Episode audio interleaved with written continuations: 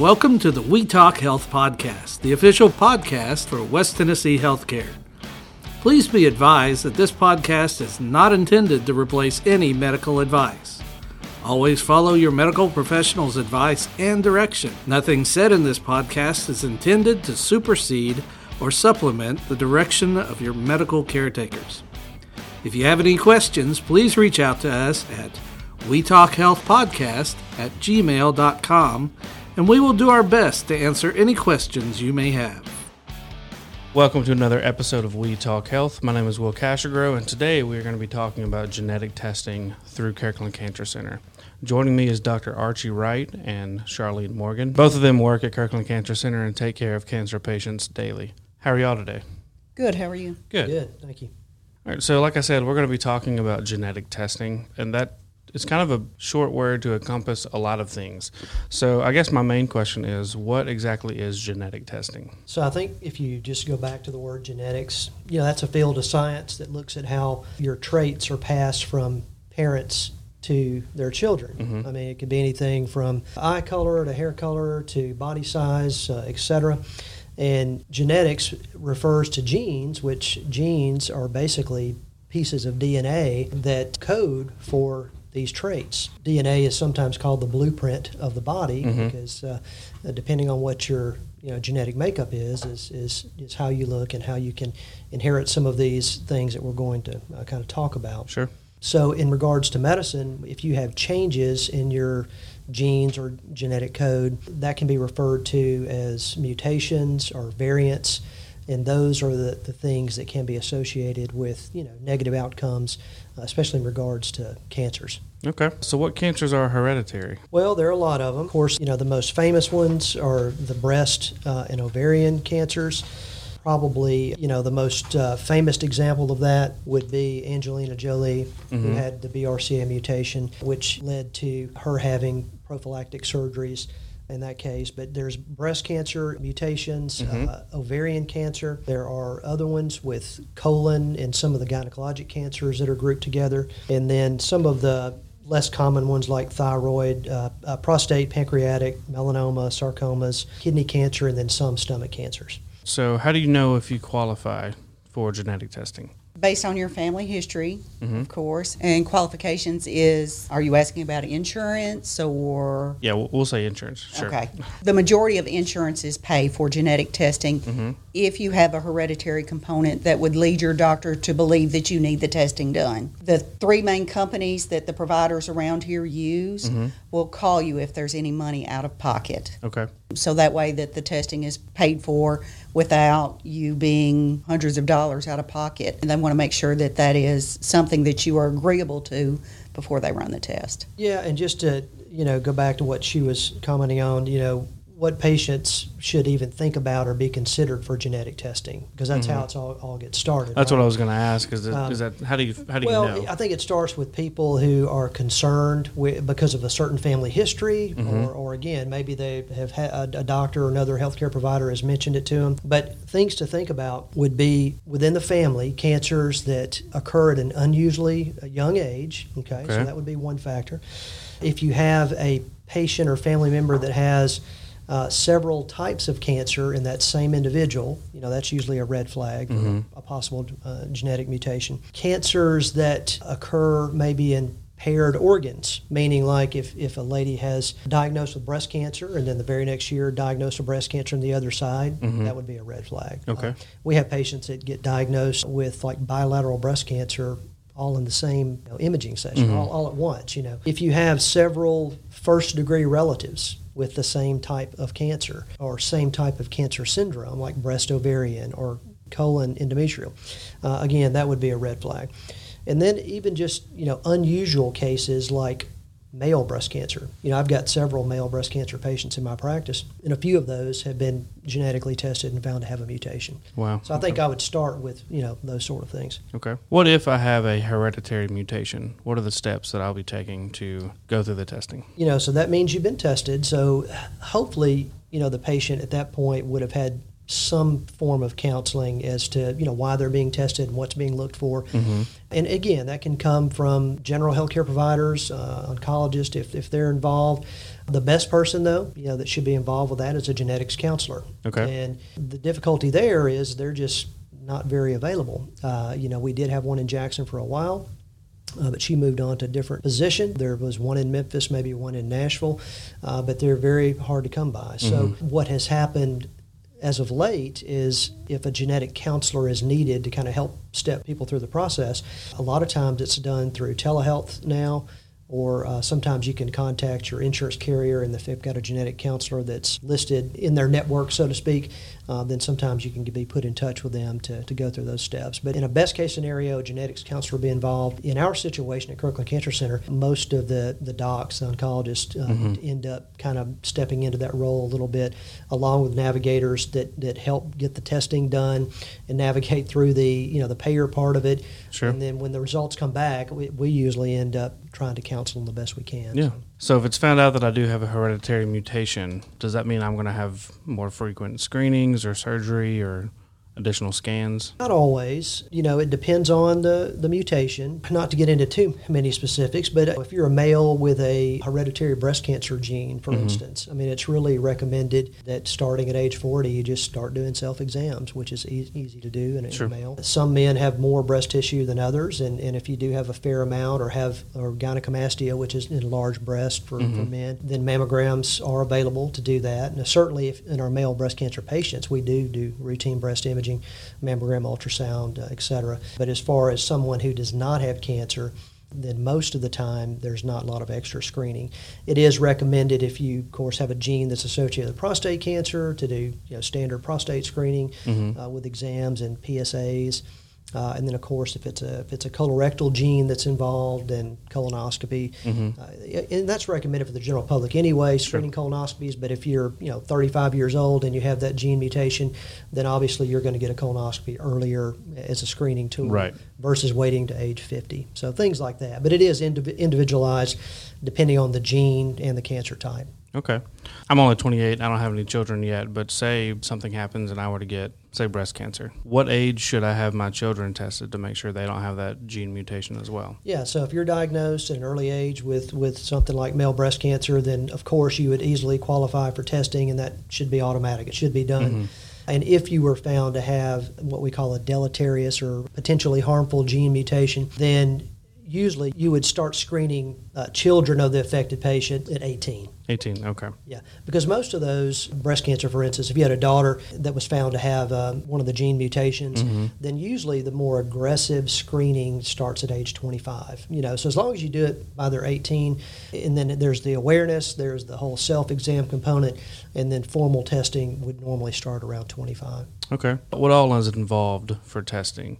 Is it like a blood test? Is it a mammogram? Is it Testing can be done. Usually, two of the main ways we do it is a, a saliva test, okay? where you just spit in a tube, mm-hmm. or at the Kirkland Cancer Center, we use blood test because the majority of our patients are having labs drawn anyway. So we just pull it when they're getting their labs drawn. It's not an extra stick, Gotcha. unless, of course, there were no labs drawn that day. Mm-hmm. People that feel that they need to be tested, there's different sites that they can go to, and they will send you a kit directly to your home. Of course, you have to fill out the criteria to see if you even meet testing. And if you do, they can send one in your insurance and stuff and see, you know, if they are interested in doing that versus using like a 23andMe or something like that. Gotcha. Okay. Uh huh. Because that's not really a good test to use, is Sure. it, Dr. Wright? Well, yeah, I think that, that there's things that get missed. Some of the uh, harmful gene mutations don't get reported or included in, in those tests.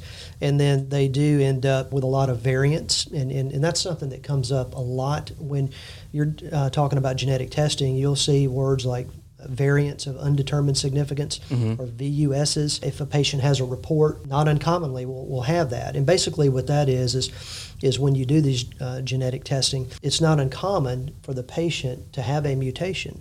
But just because you have a mutation does not mean that it is a mutation that's linked to a certain cancer. So what it means is that yes, there's a, a you know a defect there in the normal genetic code. Mm-hmm. But so far, at least based on the literature we have to date, it's not associated with you developing a cancer. So what happens with those is they're logged into a database. Mm-hmm. They're kept for years.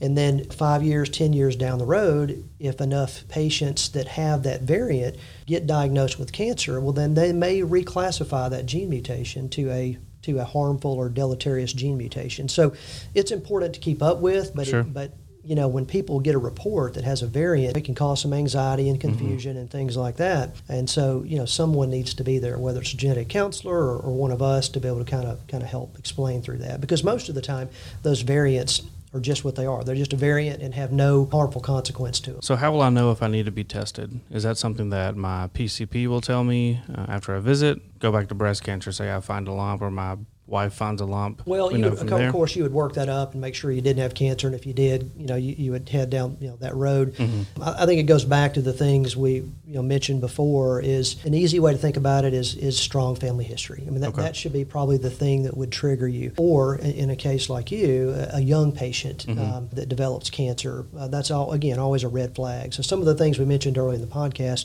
that would be signs that that you should be thinking, you know, this is not a normal you know, sporadic case of Right. cancer. If you look at cancers that are associated with genetic mutations, it's only 5 to 10% of all cancers diagnosed. Mm-hmm. Oh, wow. That's it. Okay. So 90% of the cancers out there have nothing to do with your genetics. Okay, those are just considered sporadic cases. Mm-hmm. Now, could you have an acquired mutation? We're not talking, okay, this is different than hereditary. Could you have a mutation that you were not born with that you acquired in life that led to a, a diagnosis of cancer? Absolutely. Mm-hmm. You know, what are things that do that? Well, it would be things that kind of harm the body. Smoking, Mm-hmm. ultraviolet radiation, meaning you know, too much sun, insecticides, pesticides. There's all kinds of environmental things out there that, that you know have either strong or even weaker links, you know, to, to cancers. And the reason those things lead to cancer or or are considered risk factors for cancer is because they cause DNA damage. You know, so if you get damage to your DNA, then that's what leads to the mutation, which can lead to the increased uh, cancer risk. Gotcha. But as far as hereditary cancer screening, the ones that send up red flags are family histories of somebody that's been diagnosed with breast cancer under age 50, Okay. bilateral breast cancers at any age, triple negative breast cancer at 60 or younger, male breast cancer at any age, ovarian, pancreatic, or metastatic prostate cancer at any age. When they go through your family history, as far as what qualifies you or mm-hmm. sends up flags for genetic testing, mm-hmm. they can go through grandparents, of course, your parents, brothers and sisters, aunts and uncles, nieces and nephews, and first cousins. Okay. Those all qualify as being first and second degree relatives, and that's usually what they go by. And if you have a strong family history, especially on one side of the family mm-hmm. of per se breast cancers, then that's usually a really good flag that says you need to be looked at, Gotcha. especially if one of them did have a mutation. Mm-hmm. And it is recommended if you're looking at families to, if, if possible, to test a patient that's already affected with cancer. You know, versus you know you, you have families that have these uh, multiple members with cancer, and somebody gets concerned and they say, "Hey, I want to get tested." Well, that's mm-hmm. fine, but it's really best to test one of the patients that have been affected with cancer first, and then if those patients or patient you know does not have the mutation, then, then it's probably fine. You probably don't need to be tested. Gotcha. Some questions that I get sometimes: What is the, are the benefits of genetic testing versus like some of the possible harms? Okay, so benefits are uh, the, some of the things we've touched on. You know, if you get a negative test, well, that you peace of mind that at least you don't have, you know, a harmful gene mutation or variant that was inherited. Sure. So you, you know, so you know that that's not there. On the other hand, if you have a positive test for a genetic mutation, it at least allow it gives you the opportunity to kind of understand what's going on, get educated on that, and then more importantly, manage your cancer risk that would be you know associated with that particular gene. For people that already have cancer and get genetic testing, which is you know most of our patients uh, that we find positives on, it can help them make decisions on prophylactic surgeries or screenings for other cancers that they maybe haven't been diagnosed with. So there's a lot of useful information there. Sometimes, and even as doctors, sometimes we gloss over some of the harms that can go along with genetic testing. I mean, in general, if it's medically indicated, we, we support it and we do mm-hmm. recommend it. But some things that people have to think about would be just the psychological stress that goes along with testing positive and knowing that you have a variant. I mean, say you're a young person and had a family history, and your family member had a mutation, and you got tested and you had it. Well, now you, you know, that can be frightening. And, Sure, of course. And so you know you've got this mutation that increases cancer risk, yet you're not sick. You know, you're not, you do not have cancer. And so that in itself can be a stressful thing because you're going to be kind of worried about that, or it's going to be in the back of your mind course. all the time. And then, you know, as mentioned before, we get a lot of these variants that come back uh, again that, that, at least as it stands right now, don't have any uh, consequences or, or strong risk associated with it, but it, but it does uh, scare people. And then, you know, you'll have some people that have multiple family members that are positive to the mutation. They get tested and they're negative, mm-hmm. and, and they actually uh, can have some some guilt, you know, mm-hmm. associated with family that you know, well, I don't have the mutation, but all my family members do, and Right. they actually they actually have kind of a survivor's guilt mm-hmm. associated with that. That can happen.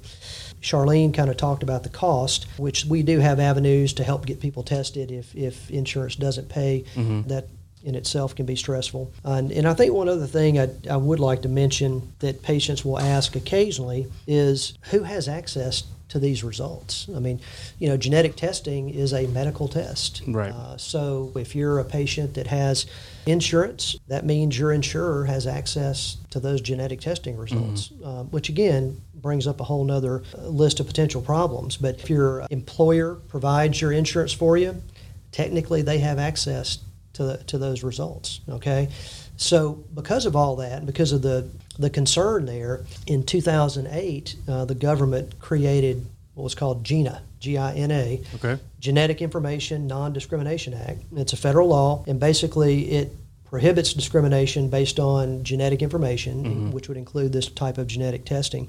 So you can't be discriminated against for health insurance reasons or for employment reasons. So it's against the law for that to happen. Right. So that's one thing can make patients feel better, you know, about testing. But I would qualify by saying on the flip side, it, it doesn't apply to military members and it does not apply to life insurance, disability, Oh, okay. or long-term health care insurance. So as it stands right now, if you've got a genetic mutation, you can be denied life insurance. Mm-hmm. You know, so that's a big deal. And and again, the health insurance part, you know, we're we're safe on right now. Uh, and I guess it just depends on what administration is in power. And you know, those healthcare policy changes change all the time. Mm-hmm. Sure. So that that could change in the future. But right now, you cannot be denied health insurance or employment based on these genetic testing results. so that is something that people have That's to good to know for sure. Let's say I already have life insurance, uh, and then I'm diagnosed with cancer. Is that something that I'm going to lose my life insurance over? No, I mean once you already have insurance, yeah, they can't. It's in place. yeah, you can't. That's okay. right. Yeah, if you have whole life insurance, then you, then you're good. Yeah, basically whatever. Or if you have diagno- it through your diagnoses you employer. have when you apply for that policy, that's that's what counts. If you develop something after that, then then again they're they're on the hook for yeah, you're Right. covered. Okay. You know, like she said, unless the policy runs out and you have to apply for new policy, then they, then they can say no. Can't say- gotcha. They can turn you down then. The three genetic testing things that we use in this area, that the providers use in this area, Uh-huh. is Ambry Genetics, Myriad Genetics, and Invitae Genetics. Okay. you know, just for general information, American Cancer Society, you know, has a whole section on genetics. National Cancer Institute, and even sites like the Mayo Clinic, MD Anderson. There's all kinds of sources of information out there. Yeah, because some cancer institutes have their own genetic counseling. Right. Mm-hmm. Charlene, if there's a phone number that someone could call if they had questions, what would that number be? They're welcome to call me if they have any questions. I can maybe help lead them in the right direction. Okay. Um, and my number is 541 1743. And listeners, I will put that phone number in the description of the podcast, along with the links to the American Cancer Society website and the others that were mentioned. Well, this has been really great. Thank you guys so much for coming in today, and thank you for listening to another episode of We Talk Health.